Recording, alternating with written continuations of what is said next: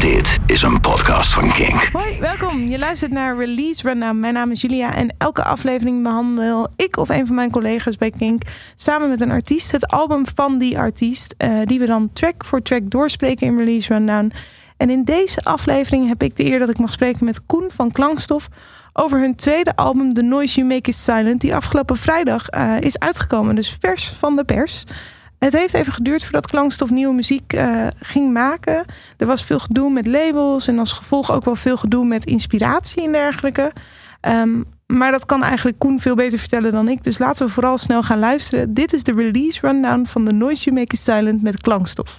Dit is Release Rundown. rundown. Koen, goedemorgen. Goedemorgen. Uh, wat leuk dat je langs wilde komen. Heel graag gedaan. Even, mocht er een introductie nodig zijn, jij bent van Klankstof. En wij praten nu, het is nu donderdagochtend. Morgen komt jullie tweede album uit. Ja. Heb je er zin in? Heel veel zin in. Ja? Zin en ook, het is altijd het meest spannende moment natuurlijk. Want het is natuurlijk iets waar je ja, bijna meer dan twee jaar aan hebt gewerkt.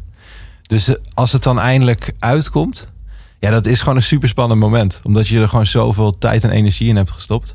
Dus ik begin hem nu, nu een beetje nerveus te worden. Ja, word je een beetje nerveus? Ja, ja. Maar ben je dan bang Ga je reacties lezen? Ben je iemand die dat wel leest of probeer je daarvoor af te sluiten? Ja, ik wil het niet, maar ik doe het wel.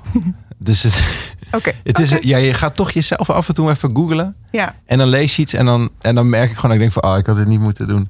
weet je, het is Neem je het al mee? Het, is meestal wel, wel, wel goed en we hebben nog nooit echt, echt een rot recensie gehad. Ja. Maar toch, als mensen bijvoorbeeld uh, het niet op dezelfde manier snappen, bepaalde mm. dingen op de manier hoe, hoe, hoe, ik het snap en hoe ik het heb gemaakt, dan, uh, ja, dan zit ik daar soms zo en denk van, oh, heb ik toch een beetje, ben ik toch te onduidelijk geweest of zo. Maar daar, muziek mag er ook toch zijn om onduidelijk te zijn voor andere mensen, om het op een andere manier te interpreteren. Ja, ja. Maar dit release rundown is er ook om jouw kant te laten horen. Dus dat is misschien een voordeel. Dan kan Top. je. Ja, maar ik heb va heel vaak uh, wel echt. Um, ik, ben, ik was op Eurosonic in 2017 en toen kwam er een vrouw naar me toe en die, die was heel erg fan van Island, de laatste track mm -hmm. op onze eerste plaat. En die, um, op een of andere manier toen zei zij van, ja, waar, waar gaat het nummer over voor jou? Want zij had daar een hele diepe betekenis bij. Mm. Dus ik legde uit waar het nummer over ging. En ik, en ik zag haar echt zo van, oh. oh. oh. Oh, dat is wel jammer. Ja. ja. dus heel vaak is het ook goed om het gewoon inderdaad... Maar desalniettemin, ook al betekent het iets voor jou... betekent niet dat iemand anders er niet een andere exact, betekenis ja. uit kan halen, ja. toch? Dus eigenlijk is het... Ergens is het fijn om ook juist niet te zeggen waar het over gaat. Zodat mensen gewoon lekker... Lijkt me lastig, maar ja. ja. ja. Um, het album heet The Noise You Make Is Silent. Ja. En de eerste track van het album heet Blank Page. Ja, Klopt. Check dat ik het goed zeg. Blank Page. Uh, hoe is die track tot stand gekomen? Uh, nou, het leuke was dat eigenlijk de Blank Page was echt het allereerste wat we gingen maken voor de tweede plaat. Mm.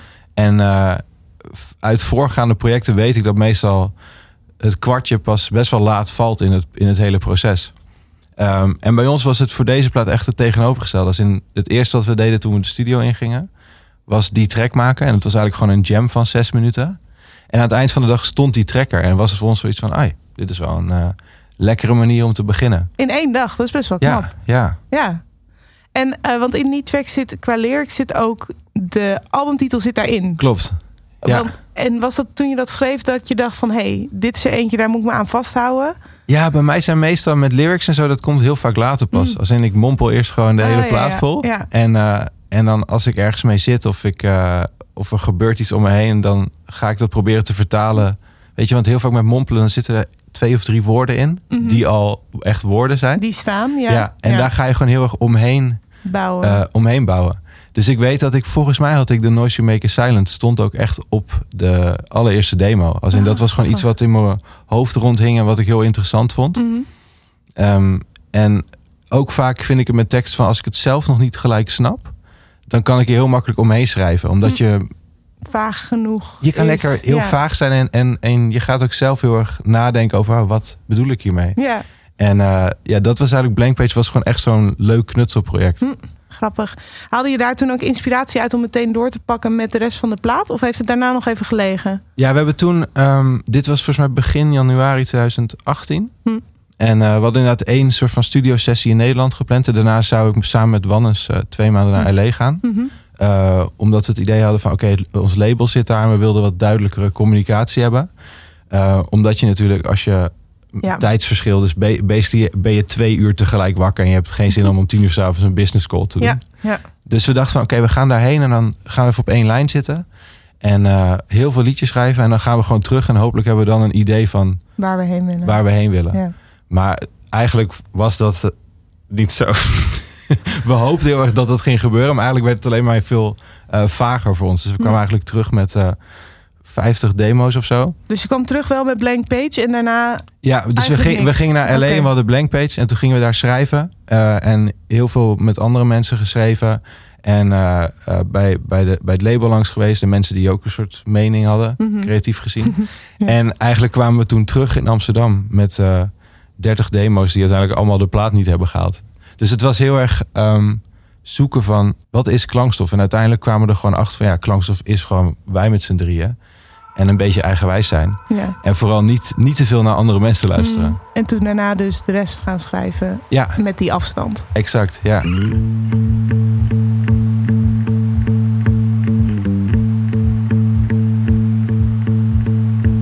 Strange folks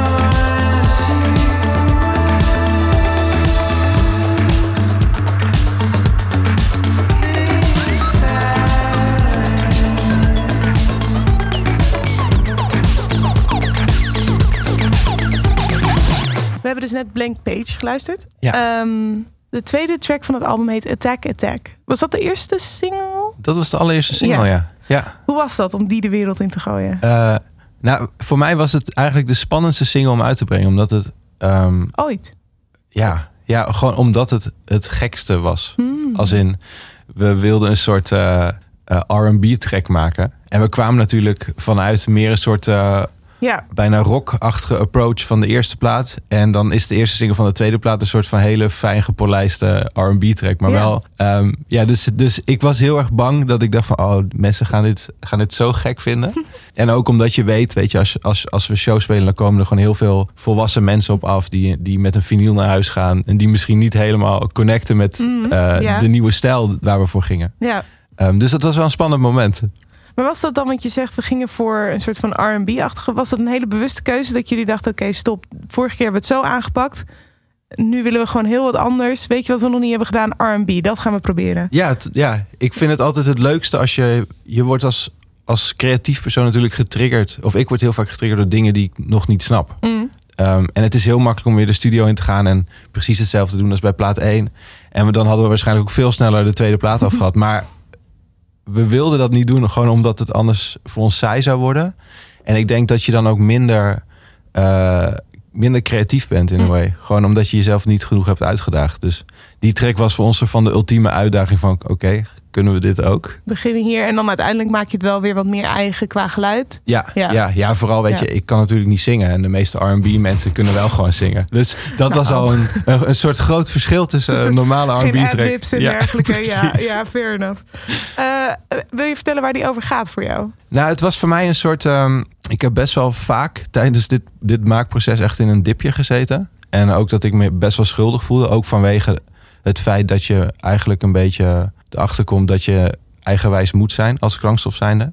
En dat je daar best wel veel mensen ook. Ja, heel veel mensen vinden dat ook niet leuk. Mm. Ehm. Maar je moet soms gewoon heel duidelijk zijn en zeggen van ja, weet je, we gaan het zo doen. En fuck iedereen. Ja, Ehm, en Attack Attack was eigenlijk een, bijna een soort van eh, apology ehm, naar die mensen toe die, die we soort van hebben gekwetst. mm. Die je eigenlijk het liefst op je hand had gehouden, maar waar je niet altijd de ja tegen kan Ja, zeggen. ja, het was eigenlijk een beetje het boetekleed Hm. van eh, oké, sorry, hier is het een nummer erover. Oké, we gaan luisteren. Ja.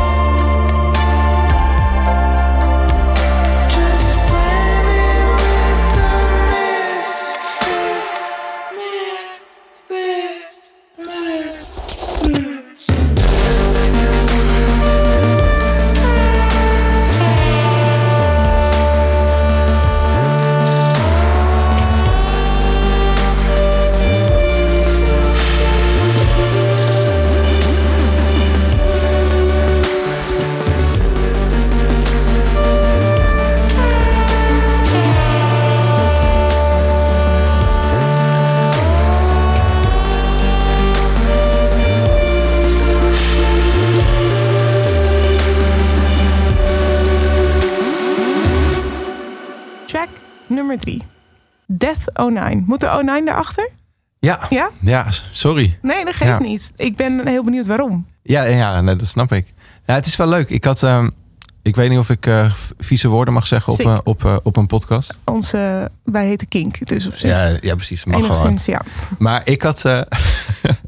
er was een bepaald moment, eigenlijk waar ik het net over had, dat ik creatief gezien ook weer iets nieuws op wilde zoeken. We zaten een beetje in een moeilijke tijd met klankstof, dat het niet helemaal boterde met, met het label bij wie we zaten. Als in, we waren heel veel muziek aan het sturen, maar Mhm. kregen heel weinig feedback. Ehm, en je merkt gewoon als dat, als dat vier of vijf maanden lang duurt, dat je heel erg, ja, dat soort van, je hebt geen zin meer om de studio in te gaan, want je weet toch dat, Nee, dat, je dat er geen reactie op Je komt. doet het voor niks eigenlijk. Ja. Ja. Ehm, dus op een gegeven moment dacht ik van oké, hoe kan ik mezelf weer er weer toe zetten om, om de studio in te gaan en muziek te schrijven. En toen heb ik dus een soort project verzonnen, dat heette Death Metal Motherfucker. Eh, Ja. Daar is het scheldwoord. Ja. Ehm, en Maar het allitereert wel heel lekker. ja, ik vond het ook een topnaam. Ja. En het was eigenlijk was dat gewoon ik met een gitaar op de bank en gewoon voice memo's aan en Mhm. gewoon liedjes schrijven. En het begon met Death 01, dus alle titels waren Death 01 tot en met Ah. Death 015. Juist. En uiteindelijk zijn Death 09 en Death 03 de twee tracks geworden die op de plaat zijn beland. Ah, zo. Ja. Oké. Ik vroeg me inderdaad al af, want hij staat later inderdaad staat Death 03. Dus mijn vraag was inderdaad een vervolg daarop. Ja, Dus deze is eigenlijk, eigenlijk al heel oud en dan een beetje vervormd naar klankstof. klopt. Ja, het was echt eerst een- gewoon een nummer met alleen maar gitaar en wat vocals. Hm. Ehm, en eh, deze hebben we echt nog helemaal verbouwd. Omdat we dachten van ja, hier zat een hele catchy hoek in. Maar ja, de, de beste manier om, dat, om die soort van hoorbaar te maken was om gewoon echt een knaltrack ervan Hm. te maken. Ja, ik vind hem, e- ik vond, hij valt bij mij op omdat hij zo knalt inderdaad. Ja, Ik ja, het was voor ons een beetje de, de gedoodverfde single of zo. Dat we dachten van hier gaan we echt Maar hij is gewoon nog niet als single uitgebracht. morgen dus. Ah, Ja. oké. Ja. Nou, Of daar komt morgen, dan vrijdag de 21ste. hij. Voor degene die dit luistert op een ander moment. Ja. Ehm, en ehm, heb je dan, want je hebt het opgenomen in voice memos, heb je die takes ook nog gebruikt of hebben jullie alles opnieuw ingespeeld? Er zitten een paar wel. eh, er zit een soort eh, koortje in, in de verse bijvoorbeeld. Die is zo van. I don't know. En dat is gewoon nog mijn voice memo. Grappig. Maar dan helemaal vervormd, omdat het altijd een beetje crappy klinkt natuurlijk. Ja, ja. Eh, maar we hebben best wel vaak hoor, dat er gewoon iPhone dingetjes Hm. en gekke opnames een gewoon beetje op, lager. ja, gewoon op de plaat belanden. Grappig. Oké, we gaan luisteren. Death 09.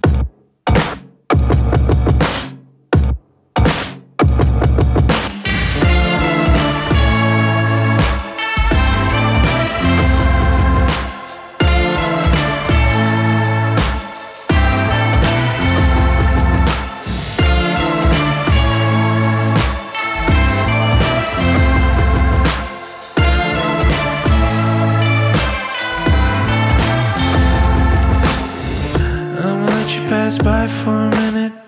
Camouflage like a tiger, you didn't see me.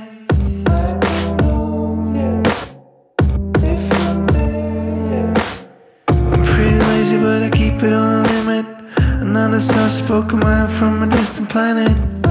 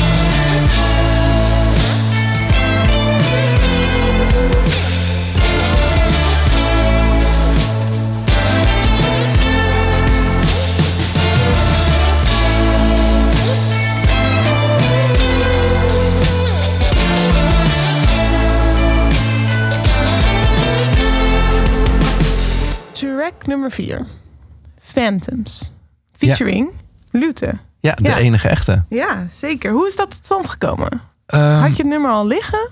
We hadden al, dit was een van de weinige nummers die we in eh, LA toch wel hebben geschreven. En daar echt tot stand is gekomen.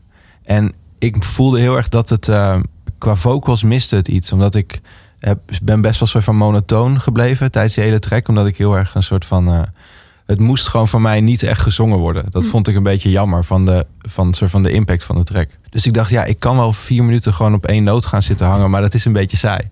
En eh, ik was toen de tijd echt heel erg, heel erg fan van de, van de plaat van Tessa. Die, eh, die ze toen net had uitgebracht. Hm. En ja, het leek mij heel tof om gewoon samen iets te doen. En we hadden, al, we hadden het er al vaker over gehad. En we komen elkaar best wel vaak tegen. En eh, ik dacht gewoon van ja, ik ga gewoon vragen of jij eh, dit coupletje wil zingen. En dat wilde ze. En ik merkte dat toen, toen zij dat terugstuurde, dat, dat we gelijk zitten van, oh ja, nu werkt het wel. Nu past het. Ja, en het leuke aan Tessa is ook dat je gelijk, weet je, je vraagt haar om dan een couplet in te zingen. Maar je krijgt dan een couplet terug en honderdduizend gitaartakes. En Oh, dus zij cool. ging zelf ook gewoon heel erg in eh, de track invullen en, en meehelpen met, eh, met schrijven, wat ik heel tof vond. Ja, want ik wou net zeggen, vind je dat tof? Want ik kan me ook voorstellen dat je denkt, ja, ik heb je gevraagd één couplet te doen. het is mijn nummer, het is lief dat je suggesties stuurt, maar hè? Bij sommige mensen wel, maar van Tessa kan ik het wel Oh, hebben. kan je het wel ja, hebben? Ja. En heb je ook nog dingen gebruikt die ze mee is gestuurd daarnaast? Ja, ze had wat, wat gekke koortjes gedaan. En we hebben een gitaar van haar nog in het eh, tweede couplet, eh, eh, couplet gezet. Hm. Ehm, ja, maar het is gewoon super leuk. Omdat mensen toch een hele andere invalshoek hebben. Want je zit er zelf zo erg in. Hm. Dat wij tijdens het schrijven, dan, dan heb je heel vaak zo'n momentje dat je denkt van ja, ik, ik weet het niet meer. Ja, En het is heel leuk als dan iemand erin komt die eigenlijk de track nog niet heeft gehoord. Die de gekste Die dingen gaat doen. het heel anders. Ja, ja, dus dat was heel spannend. ik heb, ehm, je hebt een band in Engeland, zijspoor, die heet Pinegrove. Ik weet niet of je daar wel eens van hebt Van gehoord. naam wel, ja. Eh, ze hebben net hun tweede of derde album uitgebracht. Maar wat ze hebben gedaan voordat het album uitging. Want zij zijn echt zo'n band wat heel veel eh, YouTube singer-songwritertjes thuis gaan coveren, weet je wel. Ja, ja. En eh, wat ze hebben gedaan is voordat dat album uitkwam, hebben ze de muziek uitgebracht op papier. Dus de music sheets en de teksten. En gevraagd, ga maar coveren. We zijn heel benieuwd naar jullie versies voordat het uitkomt. Vet. Wat zorgt van dat er op het internet echt miljoenen versies zijn van hun muziek door mensen die het anders geïnterpreteerd hebben. Ik vond het zo'n cool Dat experiment. is een heel cool idee. Want je staat er helemaal niet bij stil dat inderdaad iedereen het anders interpreteert en het ook een andere lading geeft, maar toch dezelfde muziek is. Ja, ja, en helemaal met sheet music, wat echt Ja. super outdated is. Als Ja. in een rocknummer in sheet music, dat Ja. kan je op duizend verschillende manieren Daarom. spelen En inderdaad. met extra dingen erbij of juist niet. Ja, het is echt heel grappig. Nou goed. Ehm, Phantoms met Luton, waar gaat het over voor jou? Ja, het was ehm, voor mij een heel erg een soort van eh, nummer over onzekerheid. Ehm, als in, ehm, maar niet, op, niet, niet per se op een slechte manier. Maar meer een soort van fly on the wall vibe. Hm. Eh, en dat op zoveel mogelijk manieren opgeschreven. weet je, dat je heel erg eh, het idee hebt dat je...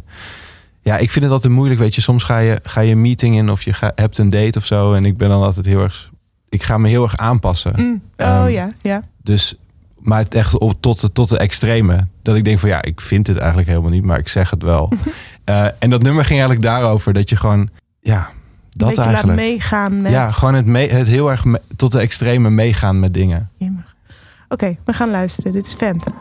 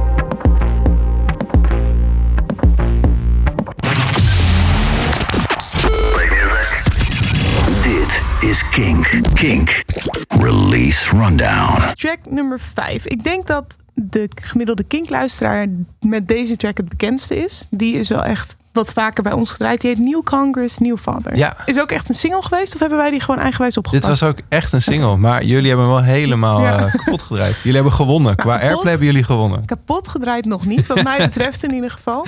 Ehm, hoe is deze tot stand gekomen? Ehm, nou, dit was, dit was wel grappig. We hadden ehm, eigenlijk... Dit, dit nummer leunt uiteindelijk heel erg op een soort baspartij. Wat eigenlijk het allerlaatste was wat we toe hadden gevoegd. En wat ik al zei, we hadden, we hadden uiteindelijk iets van 70 nummers liggen. Ehm, en we waren heel druk bezig met shortlists te maken van... oké, wat, wat past er op de plaat? En dit nummer was er per ongeluk afgevallen ergens. Als in, we wisten niet meer dat we dit nummer hadden geschreven. Totdat onze, onze geluidsman, die ook een soort van onze inlog heeft op, de, op Soundcloud... zei van, waar is dat ene nummer gebleven? Die een beetje, weet je, die een beetje Daft Punk-achtig... ja, en eh wij hadden zoiets van, waar heb je het over? Dus wij zijn onze hele Soundcloud weer afgegaan. En toen kwamen we ineens dat nummer tegen.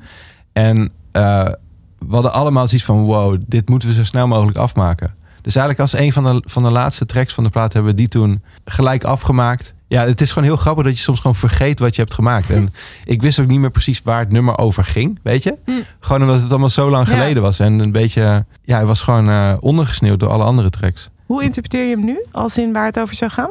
Ik heb nog steeds geen idee. Geen idee. Nee, maar Grappig. dat vind ik het leuke eraan. Van, Ja, dus het is helemaal open voor... Deze is echt helemaal open. Nou, ik ben benieuwd als er mensen luisteren of ze een bepaalde betekenis eraan kunnen hangen. Jullie nemen dus alle tracks in een soort van eerste fase op, zetten het op Soundcloud en gaan daarna kijken waar je nog verder aan wil knutselen. Is dat een Ja. beetje hoe het werkt? Ja, want we hebben eigenlijk eh, alle drie hebben wel echt stu- studiootjes thuis, maar vaak kunnen we geen drums opnemen, want Mhm. buren en zo. Ja. Ehm, dus heel vaak proberen we gewoon zo, zo ver mogelijk een demo af te maken. En eh, dan maken we eigenlijk shortlists. Dus uiteindelijk hebben we dan 20 tracks gekozen. Waarvan we dan dachten van oké, hier gaan we de studio mee in en daar gaan we drums voor Mm. opnemen. Ja, Ehm, en eh, ja, dat is eigenlijk een hele fijne manier van werken. Omdat je eh, op die manier al best wel snel een soort van gaat een selectie gaat Ja. maken van tracks. ja, Ehm, en bij ons is ook altijd pas als, als de drums erop staan, dan valt echt het kwartje. Vandaar dat we altijd gewoon 20 nummers Hm. helemaal uitproduceren met drums en zo. En dan merk je altijd bij, bij zeven of acht nummers dat het gewoon niet, niet werkt. ja. Ehm, en deze, ja, deze viel echt helemaal op zijn plek toen we de studio in gingen. Ja, Nou, blij dat hij de selectie heeft gehaald. ik ook. We gaan luisteren. Nieuw Congress, nieuw val.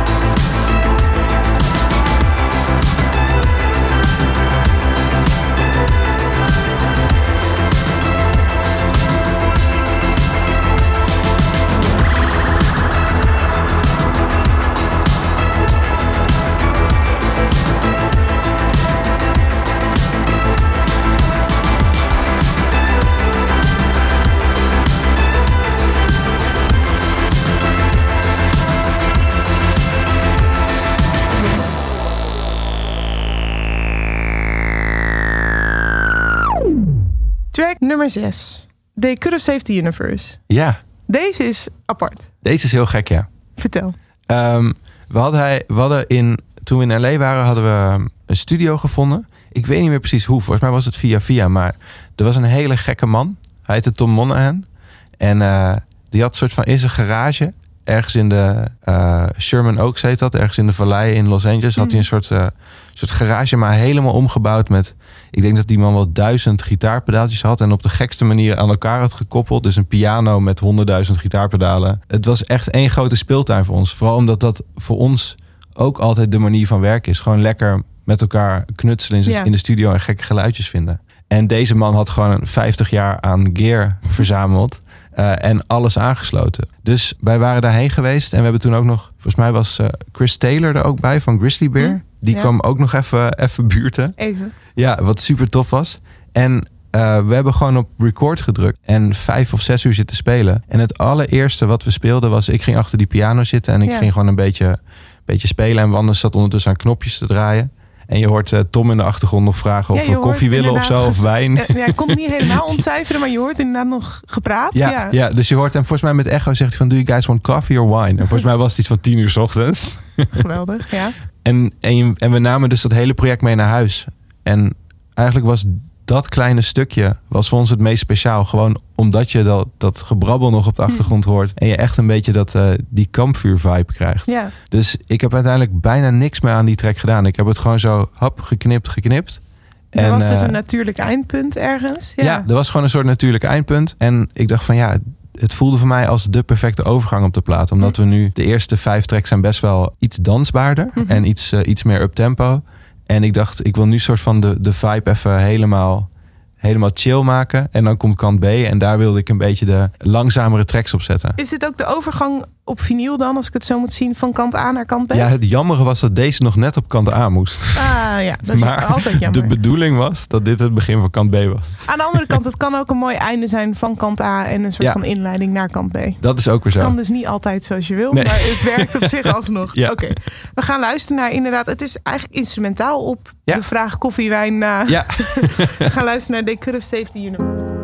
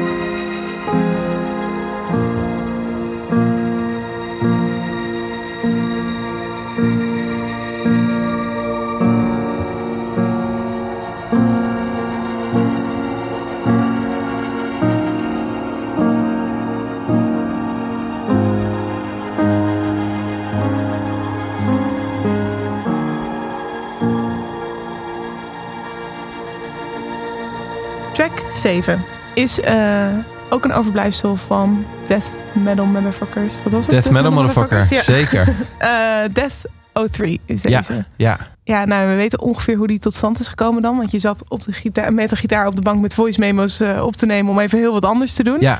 Waarom heb je voor deze gekozen om er nog bij te pakken? Nou, dit was gewoon voor mij. En ik heb dat eigenlijk nooit echt gehad. Maar dat, dat, dat je een nummer schrijft en dat je denkt van wow, dit is echt een goede track. en ik heb heel vaak dan de, de bandleden nodig die dan heel erg helpen met zo van de selectie maken. En die dan echt hun, hun mening kunnen geven. Maar bij deze track weet ik dat ik het op had genomen, dat ik het terugluisterde. En het klinkt best wel crappy op zo'n op zo'n iPhone. Maar Hm. dat ik het terugluisterde en ik dacht van fuck, dit is zo fucking goed. Ehm, dus, dus voor mij was dit ook echt zo van de, de favo op de plaat. Gewoon omdat ik precies nog weet eh, hoe, ik, hoe ik me toen voelde en het, het gevoel wat ik eraan overhield toen het af was. En, en ik hoor dat eigenlijk in alles terug. Van als ik, als ik mijn, mijn vocalen hoor of mijn gitaren, dan hoor ik echt dat ik er dat ik helemaal verdwaald ben in dat, in dat wereldje van die track. En deze wilde ik ook uiteindelijk nog een beetje. eh, weet je, op de eerste plaats zijn we heel erg dynamisch geweest altijd. Dus heel Mhm. erg soort van in de opbouw gezeten. Van lekker knallen, knallen met drums aan het einde. En eh, Mhm. In plaats van gewoon coupletje, refreintje, coupletje, refreintje te doen. En dit was zo'n track waar, waar dat gewoon ook de way to go was. Ja, Want hij valt zit- op die manier ook op dat hij echt zo opbouwt. Ja, ja. ja. en dat was deels omdat er... Hij begint gewoon super lief. En ik, het doet me soms een beetje denken aan, eh, aan die Parachutes-plaat van Coldplay. Weet Ja. je, die rustigere nummers Ja. daarop. En tegelijkertijd zit er ook iets heel onderhuids in. Dus we hebben een paar soort van sintjes toegevoegd die best wel gek zijn en zo. En we dachten van, oké, laten, we, laten we kijken wat er gebeurt als we gewoon echt die agressie er aan het einde uit gaan halen. En eh, in de studio is dat gewoon het allertofste om te doen. Als je gewoon met z'n allen in die ruimte zit en je gaat gewoon zo hard mogelijk spelen. Maar dan nog vier rondjes door dat je echt gewoon Niet meer kan. pijn krijgt. Ja. En eh, die track had dat voor mijn gevoel echt nodig. Omdat je dan nog beter dat gevoel eruit krijgt. Omdat je echt hoort van, we kunnen echt niet harder spelen dan dit. Ehm, en ja, echt, ik vind het echt een hele toffe, toffe plaat geworden. Is dit er eentje, ik weet niet, want jullie hebben denk ik nog niet veel live gespeeld van dit album. Volgende week pas. Ja. Ja, Is dit er eentje die jullie meenemen in de set? ja, ja. Heb je daar zin in dan? Want Ja, als ik dit zo hoor, dan denk ik dat is er echt eentje waar je naar uit kan kijken om helemaal los te gaan. Ja, we hebben vorige week voor het eerst een nieuwe tracks gerepeteerd. En dit was echt... Het is heel grappig, omdat het heel erg eh, een bandtrack is ook. Is het super makkelijk om het live te spelen. In Ja. plaats van al die gekke sintjes uitzoeken en zo. Ja. Ehm, dus deze, we, deden, we, we, we begonnen gewoon, we, we tikten af. En het, we, we waren klaar. Dat was van, ah, Hoeven we niks meer aan te doen. nee, dat Ja. is echt, echt heel tof. Nou, dat is fijn. Is dat dan iets als het. Ik weet, ik weet het niet, hè, want ik zit niet in een band. Ik hoef dit niet te doen. Maar is het dan als het makkelijk is om te spelen. dat je hem bijvoorbeeld eerder of later in een set zet. omdat je denkt: dit is een soort van pauze. hoeven we niet over na te denken? Ja, voor ons is dat natuurlijk heel fijn om, Ja. om te denken van... Oké, deze is makkelijk. Laten Ja. we daar eh, Mee openen. mee openen, omdat ja. we nog eh, heel nerveus zijn. Ja, Maar soms moet je ook zo van, ja, maar werkt het in de set? ja, je denkt wel echt na Ja. over de volgorde. Ja, dus eh, we hebben eigenlijk altijd de struggle gehad dat we... Bijvoorbeeld nu willen we heel graag met Blank Page openen, de Ja. live set. En een mooie drone ervoor, eh ervoor, ervoor plakken. Mhm. Maar dat nummer is zo moeilijk om live te spelen. Als in, het is het, ja, het is En- gewoon echt een gekke track. Ja, Dus, dus ik weet nu al dat het echt nerve-wracking showtjes gaan worden. ah, maar dan heb je het ook gehad. En dan kan je het daarna altijd. Dat is altijd wel fijn. Weet je, als je er doorheen bent en, eh, en weet je, ik, we willen er ook alles aan doen om het de ziekste track ooit te maken. Ja. Ehm, maar goed, je gaat jezelf ook soms te veel druk opleggen. Hm. Van ja, je kan niet bas, gitaar en acht zintjes tegelijk spelen. Nee, maar we willen dat dan toch proberen. Nou goed, succes met de puzzel. Dank We gaan zien wat eruit komt. Tot die tijd gaan we luisteren naar Death 03. Ja.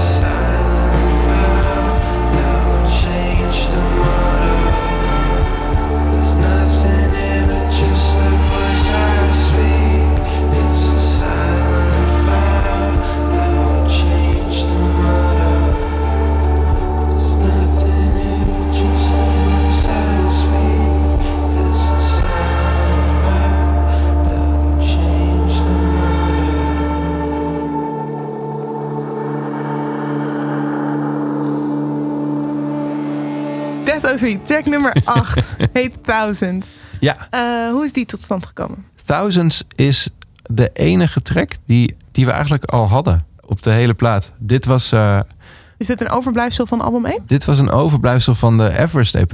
Oh. Ja, maar we hadden toen geen tijd om hem af te maken. Want tijdens het opna- opnemen van die EP zaten we vooral gewoon in de bus. Hmm. Eh, we waren toen aan het toeren en, en we wilden een EP hebben. Gewoon om te- voor, voor, voor te hebben. Ja. Want we waren heel veel shows aan het spelen en het was gewoon tof om even weer wat nieuws uit te brengen. horen, Ja. Eh, maar we konden bijvoorbeeld geen drums opnemen. Ehm, en heel, weet je, je bent best wel restricted als je Ja. gewoon zo cramped up in een busje zit. Ja, eh. ja.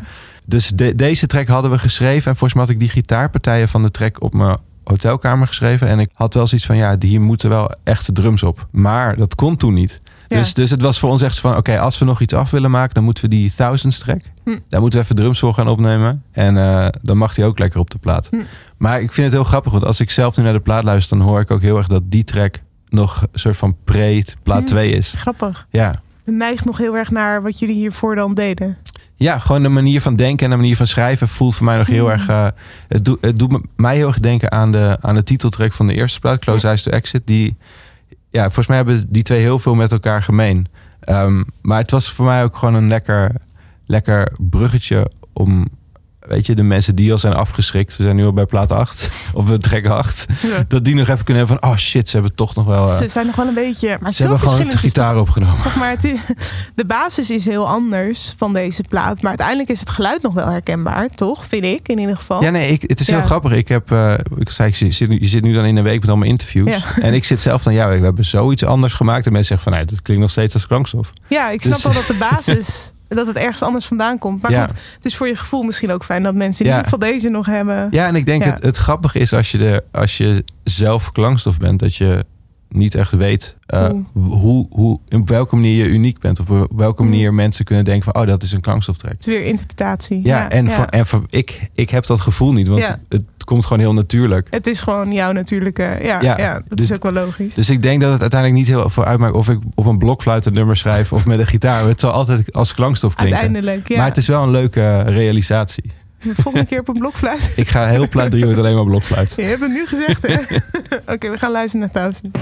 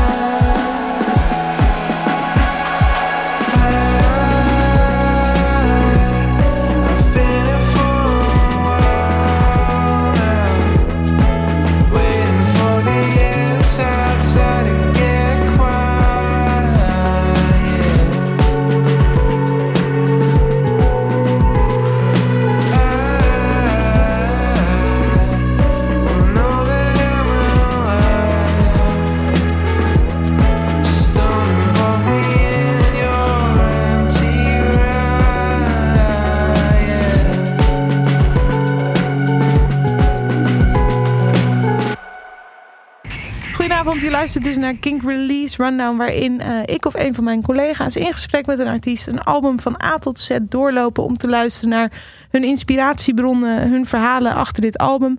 Vanavond luisteren naar de aflevering met Koen van Klankstof... die het heeft over het tweede album van Klankstof... dat eigenlijk pas net is uitgekomen, afgelopen vrijdag.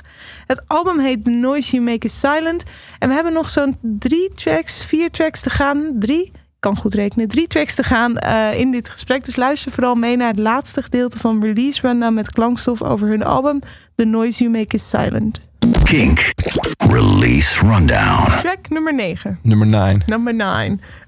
we Never Like the Outcome. Ja. Met The Flaming Lips. Ja, Daar hebben jullie mee getoerd, klopt. toch? Ja, Een paar jaar geleden? dat was in 2017. Ja, dus inmiddels een paar jaar. Ja, Iets meer dan gaat een paar jaar geleden, ja. Ja. Hebben jullie dan contact gehouden? Eh, of Ja, het, het leuke was eigenlijk met, met de Flaming Lips. Hadden daarvoor hadden we, waren we met Jaguar Ma op tour geweest. En met Mike Snow. Of Mhm. Dat was daarna. rond die tijd? Rond die tijd Ja. in ieder geval. En heel vaak als je support act bent, dan hoor je er niet echt bij. Ja. Als in je gaat al mee op tour, maar je hebt... Je bent niet onderdeel van Nee, hun nee. team. Ja. En het speciale aan toeren met de Flaming Lips was dat het juist wel zo was. Mm. Dus je was, we kwamen binnen en we waren gelijk soort van... Het voelde gelijk alsof we één grote familie waren. Oh. Een soort tros, maar dan op tour in Amerika. en, ja, eh, sorry. ik heb een beeld van Jan Smit en nog wat andere. ik ook, goed, ik ook, ja.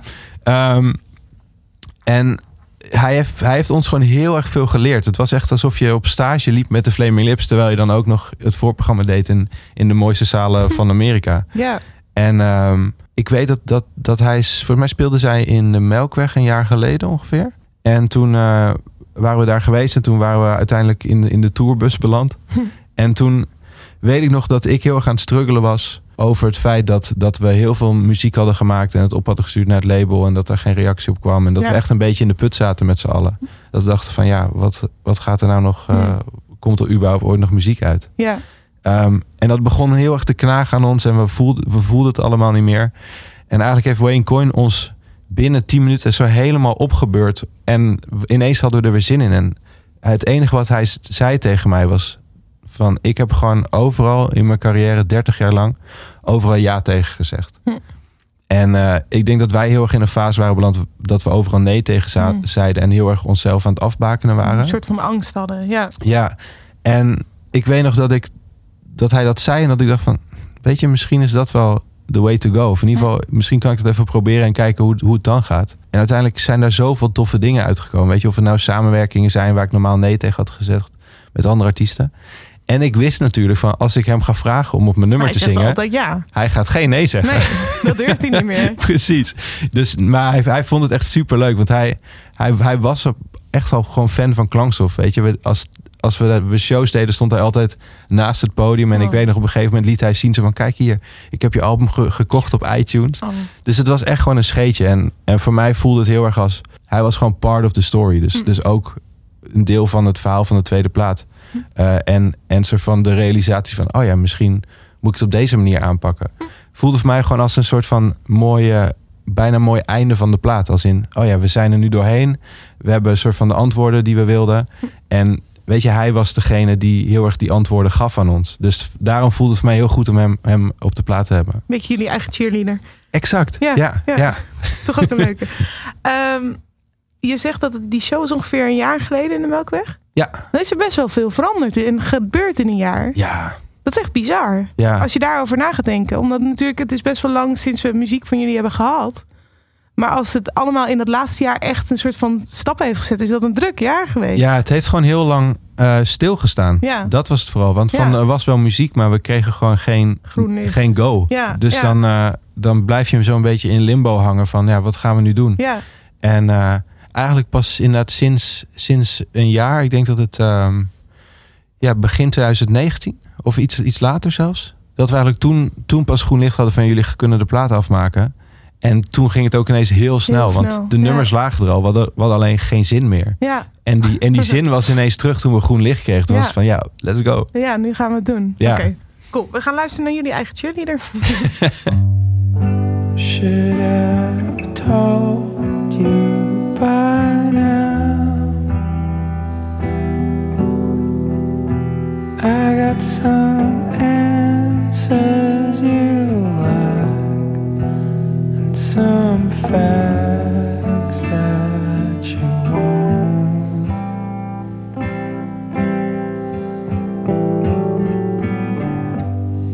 But something is holding me down. The pressure of love and the fights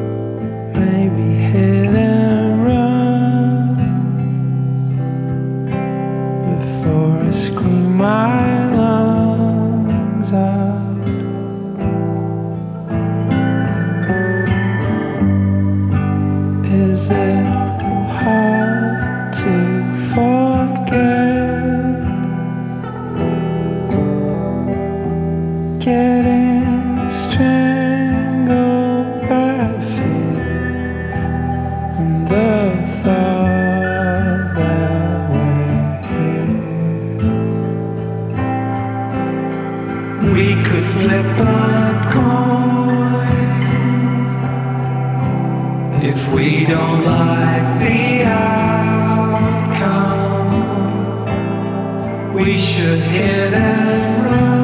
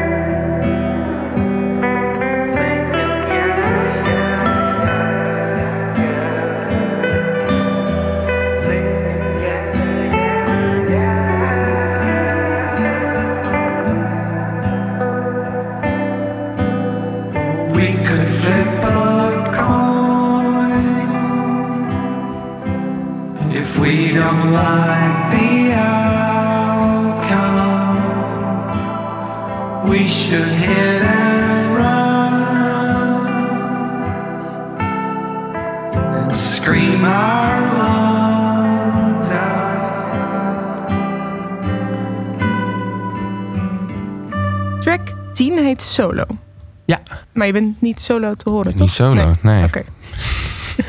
Hoe is die track tot stand gekomen? Ehm, ja, het ik denk de titel is gewoon eh, puur, puur eenzaamheid. En eh, ehm, dit nummer was eigenlijk ontstaan door gewoon heel veel... Een beetje dezelfde approach als die we hadden met het eh piano nummer. Hm. De, de ins- instrumental. Was we hadden gewoon een, een grote tafel gebouwd met allemaal sintjes en zo. En eh, dit was gewoon in Amsterdam en gewoon op opnemen gedrukt. En toen hebben we ook vier, vijf uur zitten spelen. Hm. En uiteindelijk alles uit elkaar geknipt en daar geprobeerd een nummer van te maken. En we hadden toen een soort eh, drie minuten blueprint. Maar natuurlijk geen vocals of wat dan ook. Ja. Dus eh, de vocals had ik meegenomen toen we naar, naar of de, de track had ik meegenomen toen we naar LA gingen. En ik wilde heel graag ehm, kijken of ik op een hele poëtisch leuke manier soort van die, die eenzaamheid die ik toen voelde, eh, kon verwoorden. Want Hm. het was gewoon echt. eh, we zaten daar twee maanden en we hadden een Airbnb. En, en de grootste gedeelte van de tijd was ik ook echt alleen in een stad. En, en weet je, je, de- je hebt eigenlijk gewoon niemand, alleen maar businessmensen. En ja, die, dat zijn niet de gezelligste mensen. Lijkt me ook niet zo'n fijne stad om helemaal alleen te zijn. Nee, dus, dus ik voelde me echt solo. Ja. Ehm, en ik weet nog dat ik, dat, ik dat die instrumental ehm, op mijn headset had. Telkens toen ik van de Airbnb naar de studio liep. En het, ik ging gewoon echt in zo'n zo'n autopilot van...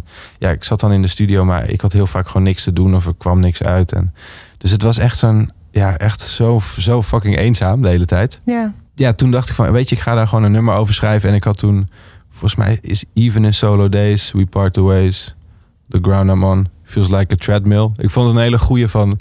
van ik loop gewoon op een soort treadmill... Van je staat stil, maar Ja. je bent toch aan het wandelen, maar je weet niet waarheen. Een beetje doelloze Ja, dwaling. ja, het was echt Ja. het doelloos dwalen wat, die, eh, wat dat nummer uiteindelijk heeft gemaakt tot wat het is.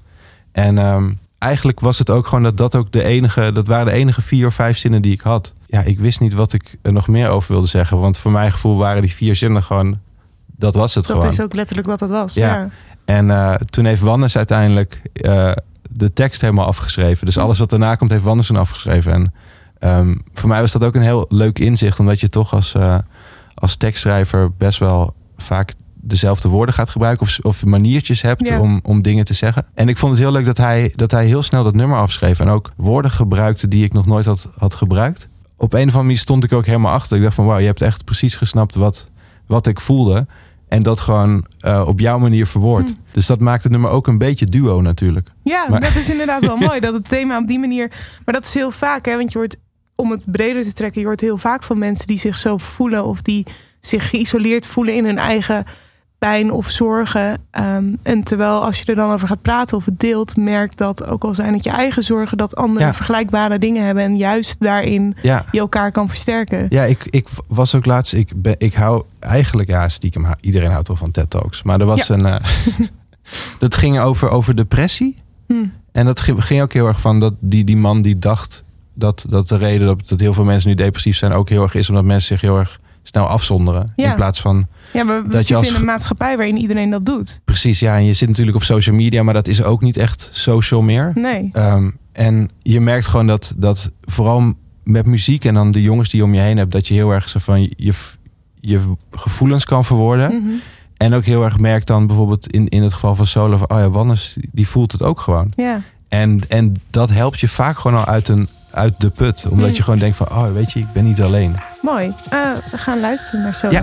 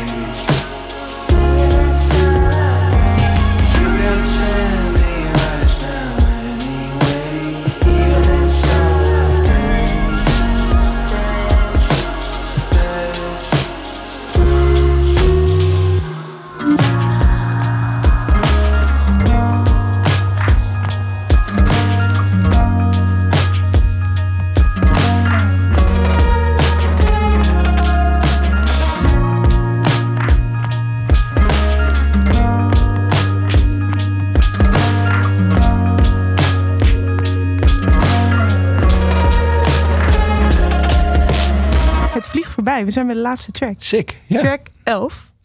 Spending Hours. Ja.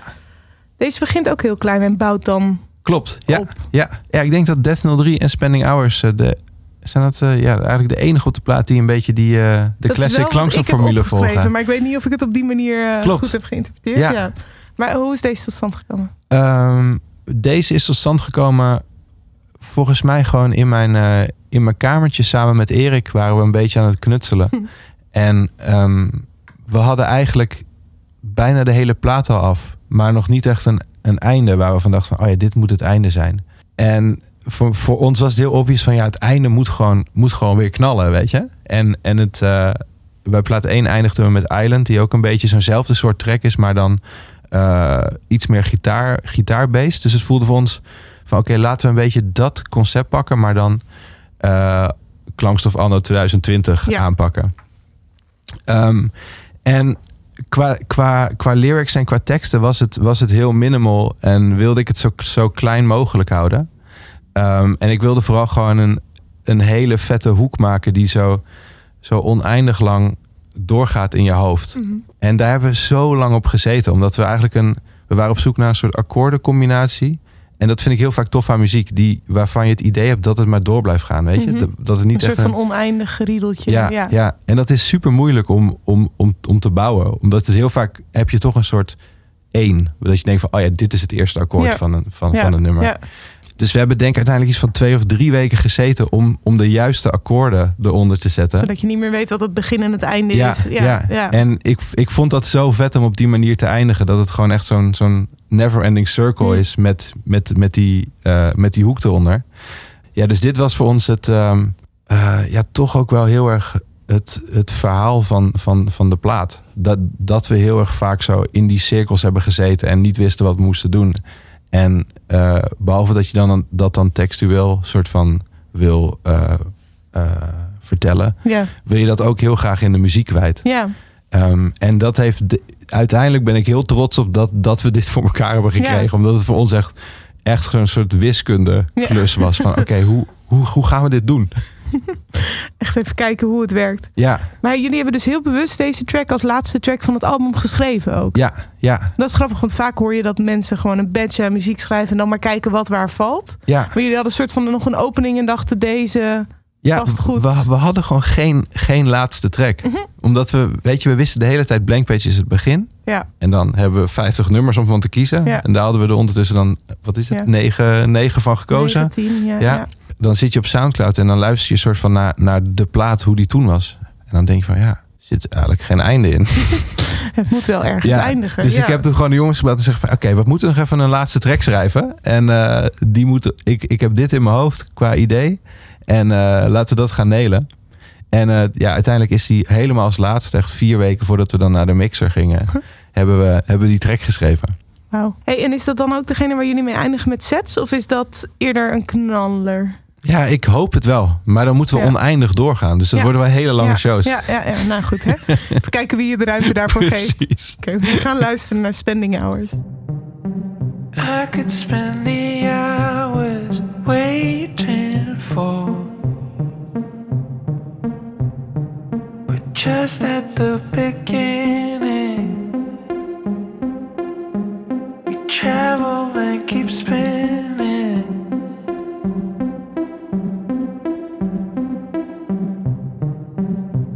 Could spend my hours wasting yours.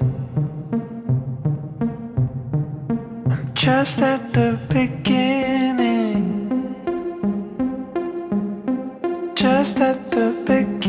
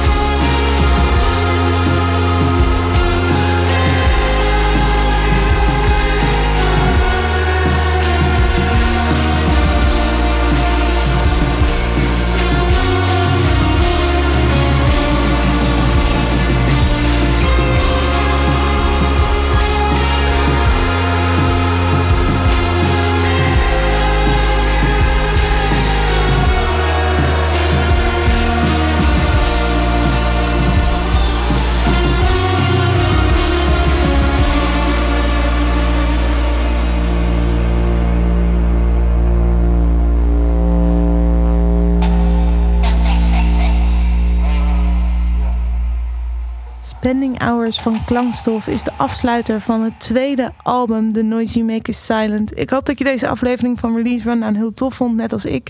Ik hoop dat de verhalen van Koen wellicht geïnspireerd hebben in eh, de interpretatie van het album. Zoals hij ook vaak aankaartte dat mensen tracks en nummers anders kunnen interpreteren. Ik ben benieuwd wat je ervan vond. Dus mocht je een mening hebben en het eh, willen delen, dan kan dat. Je kan een comment achterlaten via daar waar je je podcast luistert. Je kan altijd een berichtje sturen via de Kink app. Of zoek gewoon klankstof zelf op. Ik ben heel benieuwd hoe hun live performance eruit gaat zien. Eh, dus hopelijk zie ik je misschien daar bij een van die shows. En anders eh, tot de volgende aflevering van Release Rundown. Bedankt voor het luisteren. Dit is een podcast van Kink. Voor meer podcasts, playlists en radio, check kink.nl.